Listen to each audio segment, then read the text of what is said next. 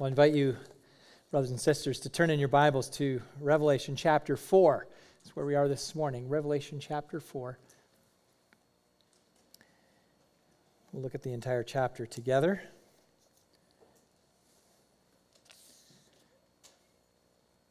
And if you're using the church Bible, it's 1030. 1030. So a lot of Bibles in the room. Help yourself to one. If you don't own your own Bible, you're welcome to take that one home and make it your own.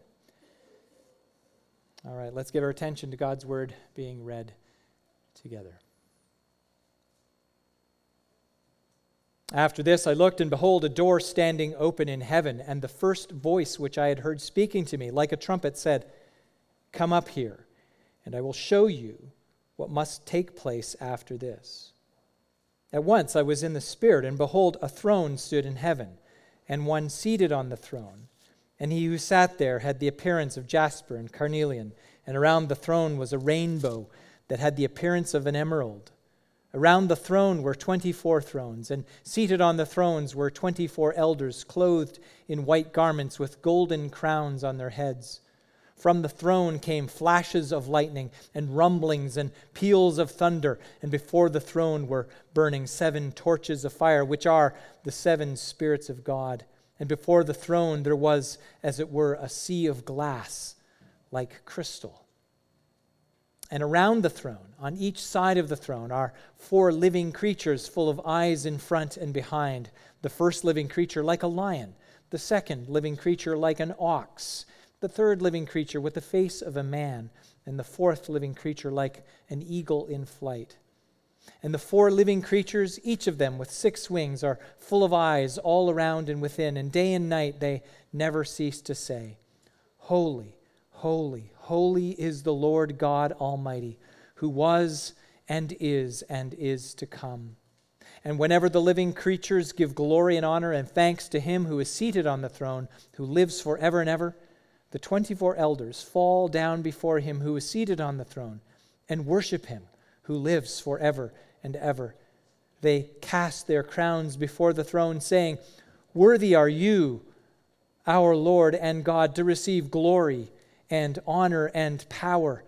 For you created all things, and by your will they existed and were created. This is the Word of God, and we thank Him for it. Would you pray with me as we ask? For the Lord's help in this time.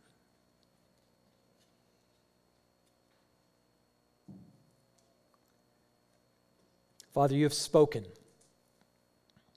We have this book of your words, your word to us. We pray that by your Spirit you would be with both hearer and proclaimer in this time, that we might meet with you through your word, that we might be transformed by it. God, a man, has no power to accomplish anything of eternal and lasting value. We all agree on that. So, Father, we're asking that you do some divine work in here through your Holy Spirit. Hold us true to your word. Give us ears and hearts for your word, and do that work in us. We pray, may your will be done in this time. For the glory of Jesus, we ask it. Amen. Well, it's a pretty obvious uh, truth, I guess, that walls define spaces. In this building, we have some classrooms with whiteboards. And this room, of course, you're in it. We have many chairs, special lighting, and a sound system that usually works. Uh, in my study down the hallway, there's a desk and a lot of books. And, and like your house, you have rooms, and in those rooms, there are walls that define what's in that room in some sense and contain the purpose of the room. But there are doors to give access. Again, a very obvious thing, I know. Now, if the one who is responsible for the room, the one who owns the room, as it were, opens the door to you, what that implies, of course, is that there is a welcome, a welcome to, to see, a welcome to know, a welcome to experience, to, to fellowship with the ones inside. John, the, the apostle of Jesus, who wrote this revelation by inspiration of the Holy Spirit, he describes himself in chapter 1, verse 9, as your, our brother, and partner in the tribulation and the kingdom and the patient endurance that are in Jesus. That's how he describes himself. Now, enabled by the Holy Spirit, he has been given a vision, and, and what he sees is the Son of God, and he hears about the state of the church, and that was the, the seven letters to the churches in chapters 2 and 3. He hears about the state of the church because they need to be in a position to endure. Because it's going to get interesting and it's going to be difficult.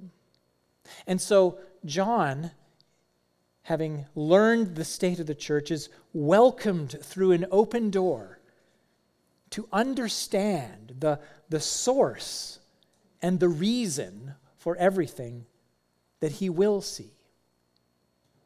Now, we'll, we'll get to the details of what will happen in chapter 5. But here's what I want us to do this morning I want us to follow John as he is led by Christ to see first the place, and then in that place meet the person, and then finally understand the purpose for everything he sees. My clever alliteration there. The place, the person, and the purpose. And that's will function that will function as our outline this morning. So the place, the person, and the purpose for everything he sees as he is welcomed through this open door. Let's first talk about the place. There's a, an old expression, you probably don't hear it much anymore, uh, it used to be that if you wanted to describe something that was so wonderful, so, so unusually good, that the experience would be described, and of course with some hyperbole, as out of this world, right? So it could be an overly lofty description for a dessert, but I know I have said to Kathy that cherry pie was out of this world. I love cherry pie. I love when she makes cherry pie. Again, maybe a little hyperbole.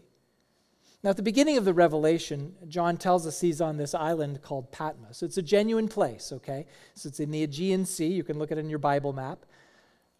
And there he has this vision of the resurrected Christ. And, and then he's given, as I said, some pronouncements and prophecies and exhortations that he's supposed to write down to these seven specific churches in Asia Minor. He writes them down, of course, not only for their sake, but also for the sake of churches in every time and every place. But then chapter 4 begins with after this, after this. And that's kind of non specific, isn't it? It could very well refer to the sequence of what he hears after this, or it may refer to a period of time later.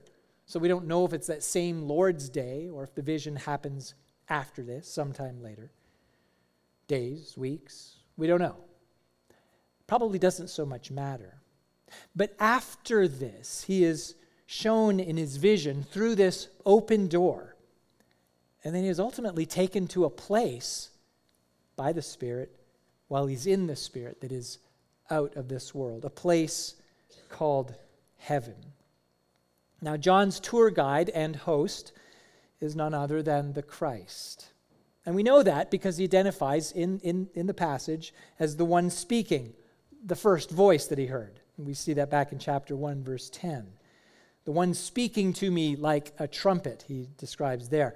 The one who said, I died, and behold, I am alive forevermore. Chapter 1, verse 18. That can be none other than the Christ, crucified and raised on the third day. Clearly, Jesus.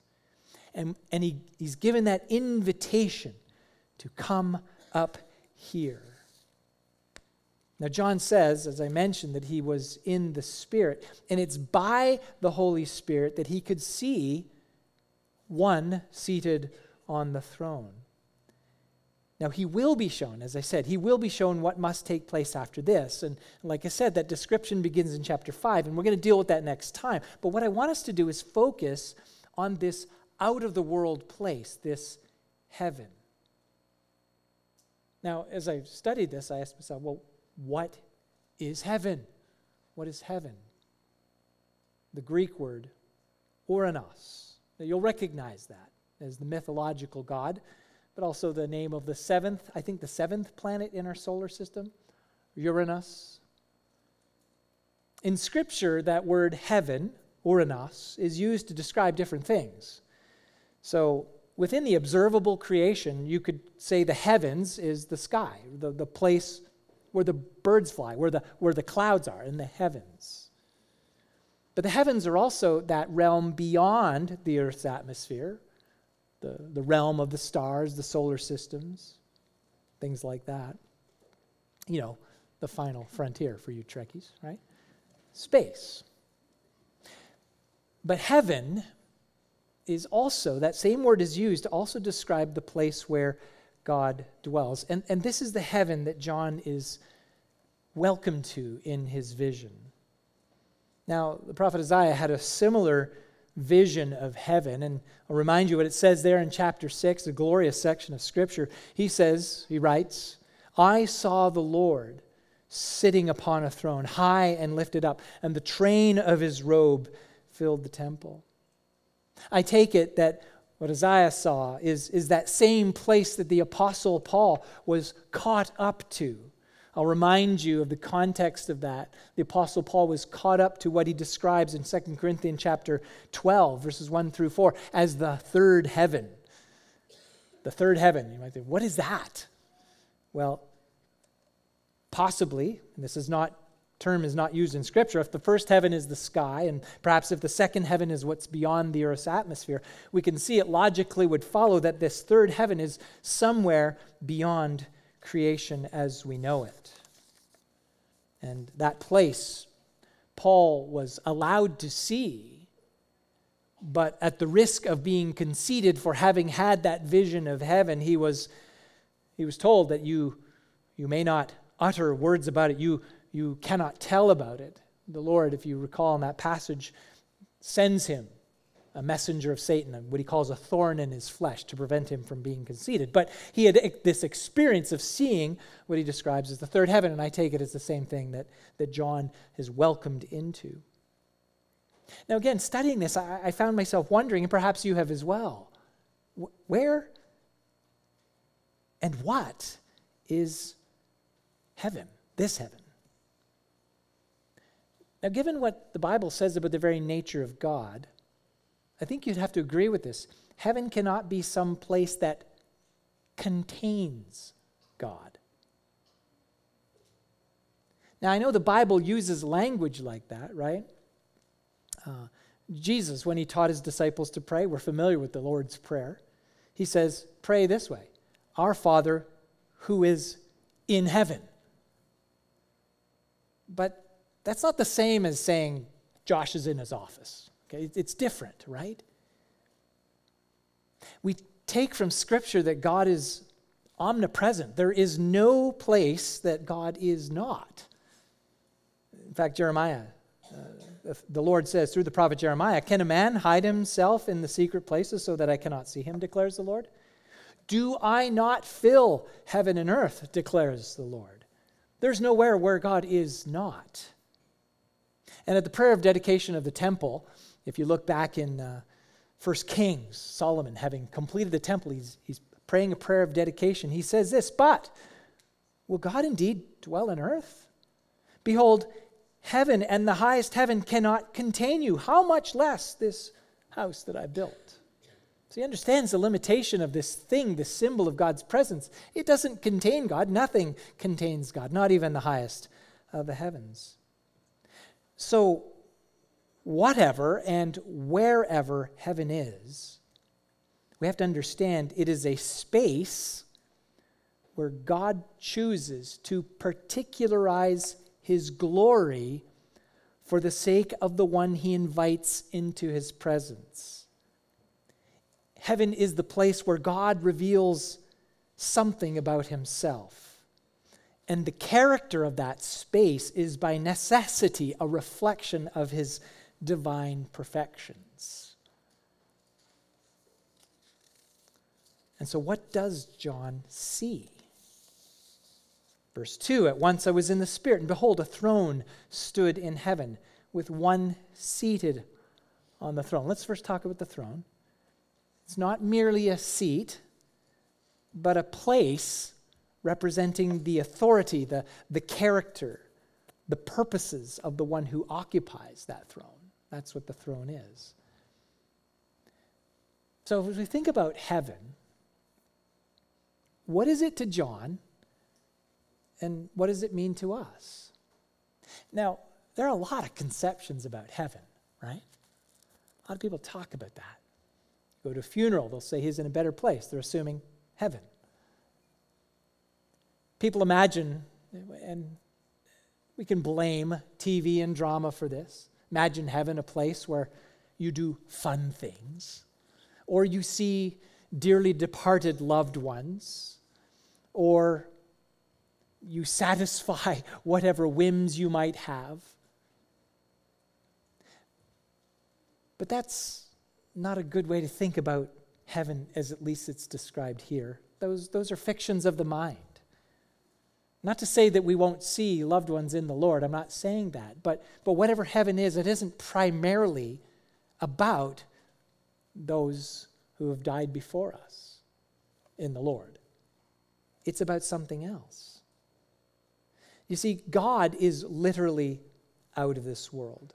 And more accurately, it would be right to say that He is above, He is above, beyond, He transcends time and space. And there really only is a place called heaven because there is first a person whose glory it reveals. Which is to say, brothers and sisters, heaven is all about the glory of God, not any other imaginations about what we might like it to be. Playing harps, eating cream cheese on a cloud, right? That's not it. That was a TV commercial heaven exists because there is a person whose glory it reveals. And I want to get to that person. So that's the next section. The person. So John is sees the place called heaven, and now he meets the person. Now, it's not an uncommon thing. There are some people who want to maintain uh, some level of spirituality in their lives. But what they do is they, they resist the God of the Bible. And, and rather than throw away any idea of the divine, they may acknowledge that there is some kind of higher power. For them, this amorphous power might even be benevolent, but in some sense, certainly not controlling this higher power to them perhaps is a thing, a nebulous energy, like the Force in Star Wars, right?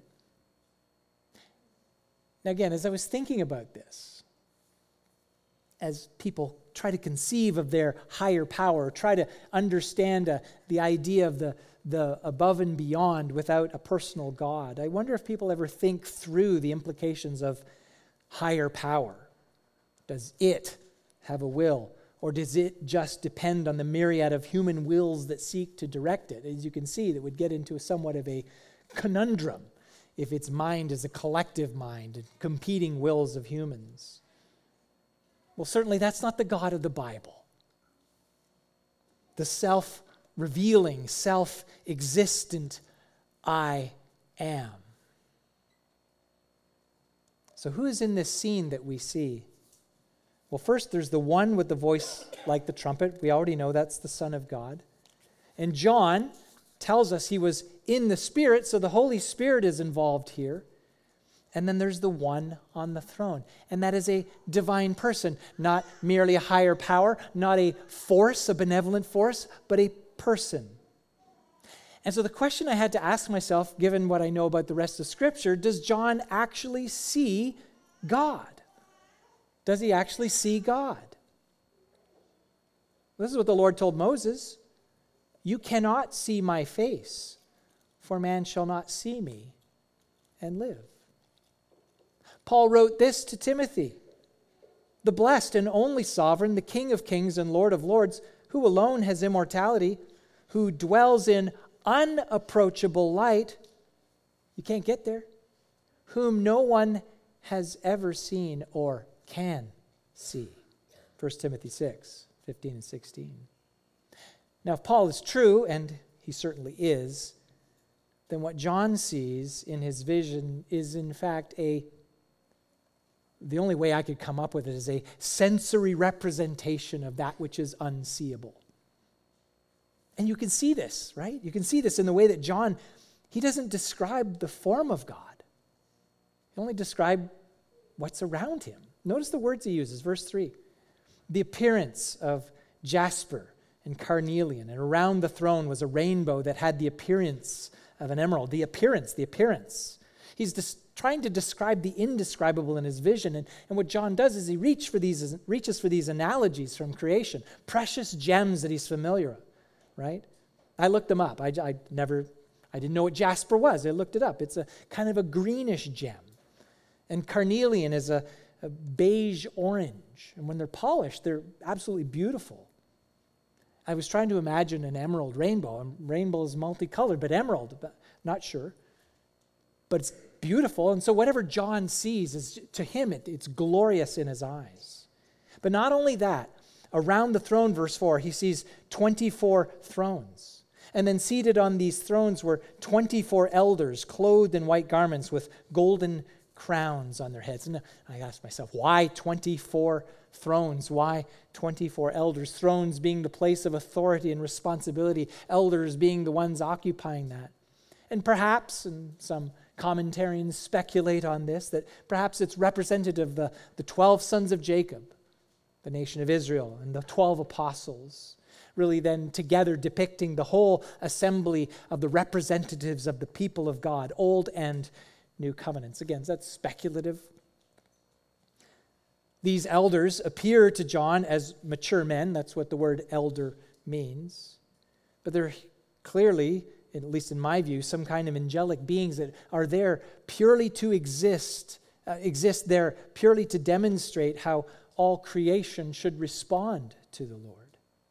And they have these white garments indicating their purity. They have crowns representing some derived power and majesty. Now, not only does the, the scene engage John's eyes, but then the sights and the, the sounds together depict this awesome power. From the throne came flashes of lightning, rumblings, and peals of thunder. And if you've been in a, a horrific Midwest storm when the lightning is coming furious and, and the thunder, and you hear, hear it, it's terrifying. And I can just imagine John is reaching for this, this language to, feel the awesomeness of the power of the one who is seated on the throne. And before the throne, then, he sees these seven torches of fire that represent the seven spirits of God. That's verse 5. Again, the spirit cannot be uh, seen, spirit, right? But he is represented. And and at this point, we're drawn back again to the same language in chapter 1, verses 4 and 5, where John includes this blessing using that same language. There are not seven Holy Spirits, but seven being that number of, of completion. They represent the full ministry of the Holy Spirit. And then, not only that, these seven torches representing the Spirit, but before the throne, as it were, in verse 6, a sea of glass like crystal. And here's where we get the sense that, that this isn't something new. Well, in fact, the things that he's seen before had been seen by others in various different forms. The sea of glass that he sees, this, this clear pavement, if you will. It's similar to what Moses and Aaron and, and 70 elders saw, uh, of the Israelites saw when they went up to Mount Sinai to meet with the Lord. You can see that in Exodus 24. So, all of these things are symbolic of the one seated on the throne. Even though John is unable to describe his form, he doesn't.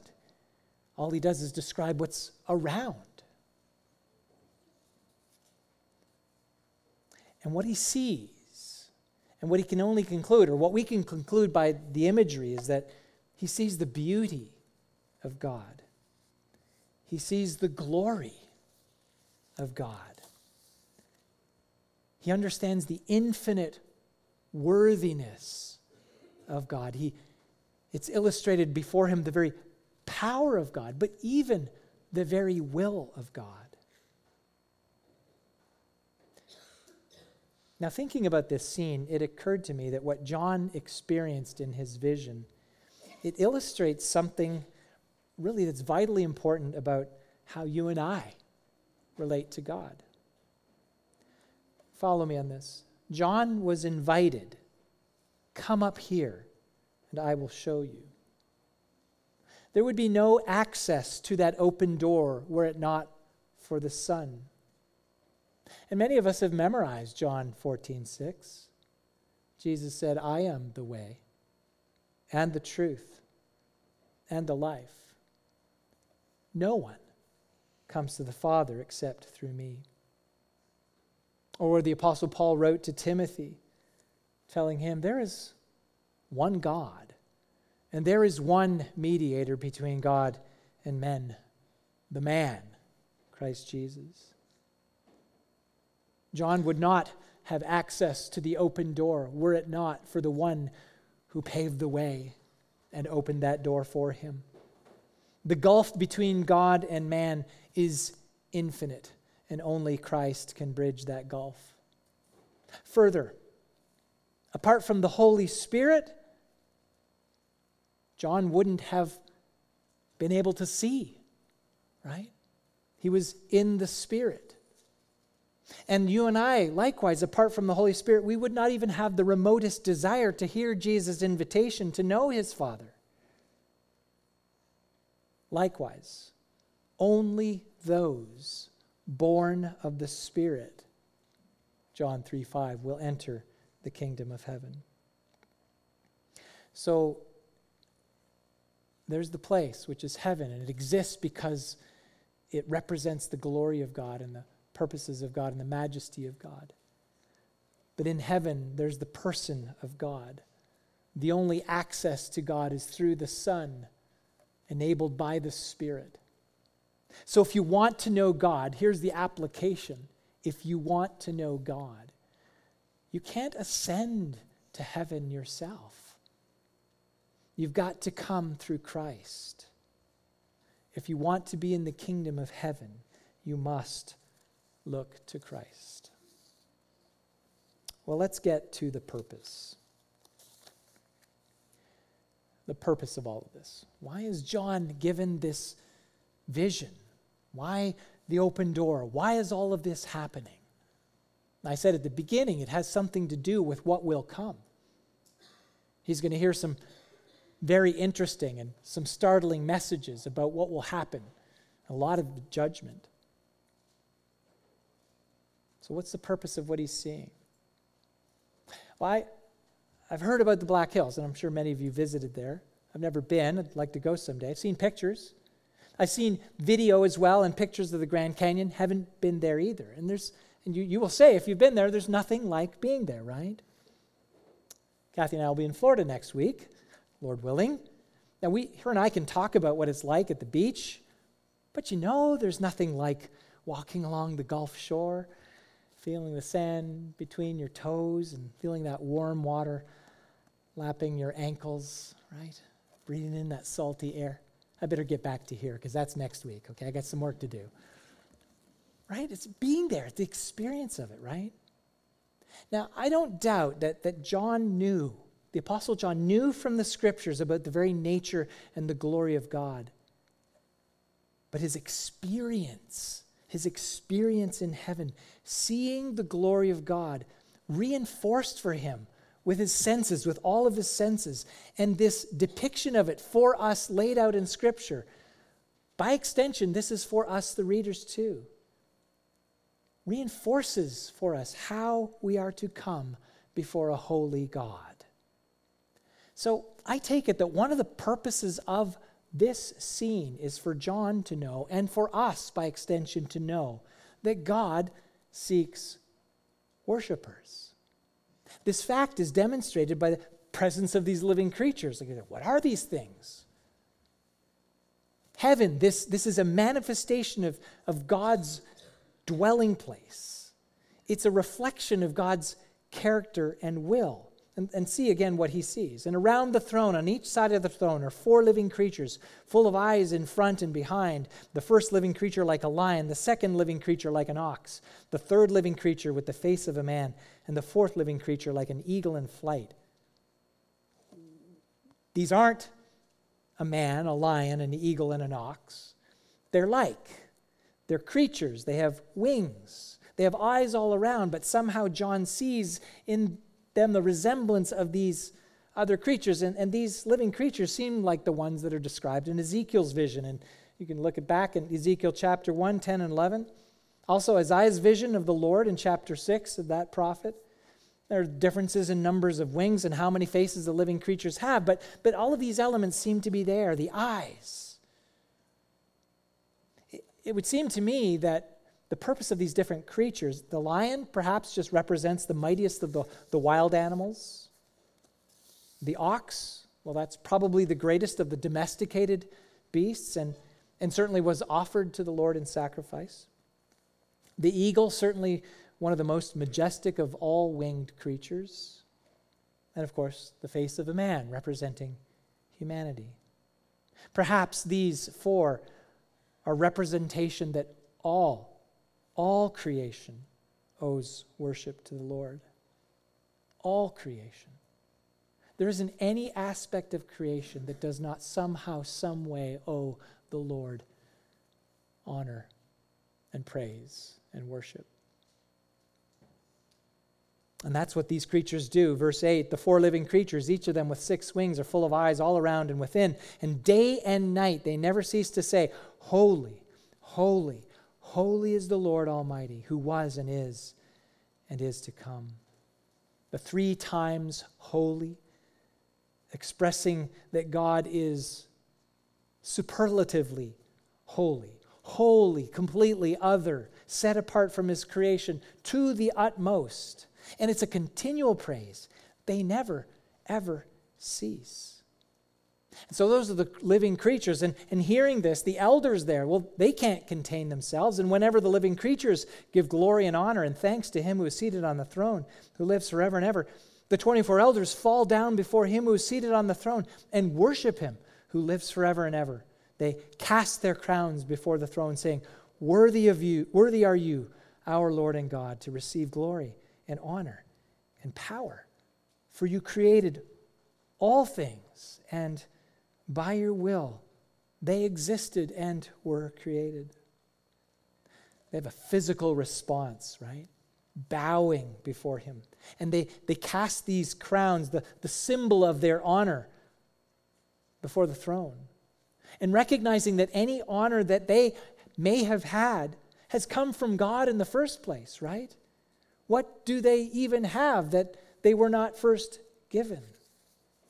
And what they do then is they, they agree with the living creatures and express the, the worth and the power and the authority of the Lord, along with the reason for their own existence. Now, just taking the purpose of the scene, I take it that what John sees, we should be doing. Now, John isn't commanded here, go and do likewise. But I take it that what he sees is a, a glorious demonstration of truth. It's a glorious demonstration of what is true. Heaven is a place where the person of God is constantly worshiped. Verse 8 day and night they never cease. Now, what's the significance of this? I want you to think about this with me. Recall, Jesus taught his disciples to pray Our Father, who is in heaven, may your name be hallowed. Then he says, Your will be done on earth just as it is in heaven. Your will be done on earth just as it is in heaven. Now, that means a lot of things. That certainly means obedience to God's command, to be sure. But it certainly, by no stretch, does it exclude constant worship. And here's the application, brothers and sisters. And I don't think Christians should forget this, and I doubt that you have, but every once in a while I think we need the reminder. All of creation exists to worship Him, that's its purpose. And when people give Him genuine worship from the heart, brothers and sisters, when you give the Lord genuine worship from the heart, it is the truest thing you can do because worship of the Lord is the foundation for every other meaningful thing in life. So, what I mean by that is if we declare and acknowledge the worth and the glory of God above all other pursuits, what it does, it puts everything else that we do in the right perspective. Now, I'm not suggesting that all we do all day long is be bowing before God and casting crowns before Him. But in everything you do, it's an acknowledgement I am here because of God. I am here in this conversation to worship God. I am here in this relationship to worship God. I am here fixing my fence post to worship God. I exist in all that I do, doing what I do. I exist to worship God. And we know that God seeks our worship, expressed and lived. But I'll remind you what John, uh, uh, Jesus said to the woman at the well, John chapter 4 true worshipers will worship the Father in spirit and truth. That gives how we do it, right? If you're a true worshiper of God, you will worship the Father in spirit and in truth. That means with your heart, and based on God's self revelation. Then he says this For the Father is seeking such people to worship him. He's looking around. Who are my worshipers? Verse 24 God is spirit, and those who worship him must worship in spirit and in truth. So God is to be glorified in and through everything that we do. God is to be glorified in our marriages, in our relationship with our children, our families, our friendships, our associations, in our work, in our leisure, in our desires, in our aspirations, in our plans. And really, when we think about it, what do we have that we have not already been given by the Lord? The point, the point of everything, everything is to exalt God through Jesus Christ. Paul says this in Romans chapter 11 For from him and through him and to him are all things. Now, if you want to understand what that includes, look at the word all, and then the next word is things, and try to figure out what that excludes. Well, you can do the math. Nothing. For from him, those things. Through him, those things. To him, that's everything. To him be glory forever. And let me ask you do you see your life this way? Do you see your life? Getting up in the morning, I exist to worship God. and like I said, that worship isn't just declarative praise like we do when we gather here. Certainly includes that. But it's an understanding that the next thing you do, the next breath you take, the next time your heart beats, the next conversation you have, the next thought you think, it is for God. Now, there's a second purpose to this scene. So the first one is that God seeks worshipers. But the second purpose to this scene, I believe, is this that God will judge. See, the fact that God is worshiped in heaven implies that he should be worshiped everywhere in creation. Again, verse 11 Worthy are you, our Lord God, to receive glory and honor and power. God is worthy of that. For you created all things, and by your will they existed and were created. You put the worthiness of God to receive honor, power, and the fact that God created all things and by his will they existed and were created, you have to logically conclude that everything must worship. And I think we agree with that. Now, verse 11, of course, is in itself the statement. It's glorious worship, and we should want to add our voices to that. In fact, we sang this morning, Worthy is the Lamb, singing to the Son of God. But again, something else is implied here. All, if all created beings exist to proclaim the glory of God, if that's true, and yet we can look around and see, because of the corruption of sin, that not all creatures do that. And we're speaking here of humans. Not all creatures, not all people give glory to God. And if man does not fulfill his purpose,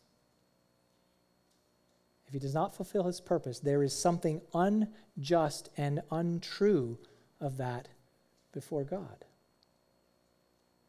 If you make if you make something out of clay, the Bible has this illustration. If you make a pot out of clay and it doesn't do what you want it to do, you can do what you want with that clay pot, can't you? You could destroy it. It's not, it's not fulfilling the purpose. You would think, you would not think. You wouldn't give it a second thought. God being just and holy, he must judge. He must judge. Worship of God is not optional. The law, Old Testament law, and this has not gone away, says this You shall love the Lord your God with all your heart, with all your soul, with all your might. Again, is there any aspect of you that should not love the Lord your God? Now, you might ask the question Does God need our worship? No, He doesn't need anything from us. But if we, people, do not love God first, then we are actually living a lie. We need to worship. We have to worship to live truthfully, both in an expressed way, singing, praising, but also in a dedicating of our very lives, as it says in Romans. In view of God's mercies, present your bodies as a living sacrifice, holy and pleasing to God. This is your spiritual worship. My body, my whole being, laid down. God, whatever you want, it's for you. And and God's, God's will for you to be dedicated to Him in worship is ultimately going to result in your eternal joy. So it's not an onerous thing. In 1 John, it says God's commands aren't burdensome. Obeying God isn't, doesn't do us bad, right? It has its own built in blessing. But if we refuse to do that, God will judge because he is a just God. Now, in the idolatrous imaginations that people have about God, they conclude, many people conclude that because God is love, therefore it means that God would not judge their sin. And worse, I think they attribute to God an attitude that he has no moral standard at all, or that somehow he's beholden to human whims. We hear this all the time. God wants me to be happy, in whatever definition of happiness they have. Yes, God wants you to be happy in Him. God does not want you to be happy in indulging your flesh because God knows you will destroy yourself.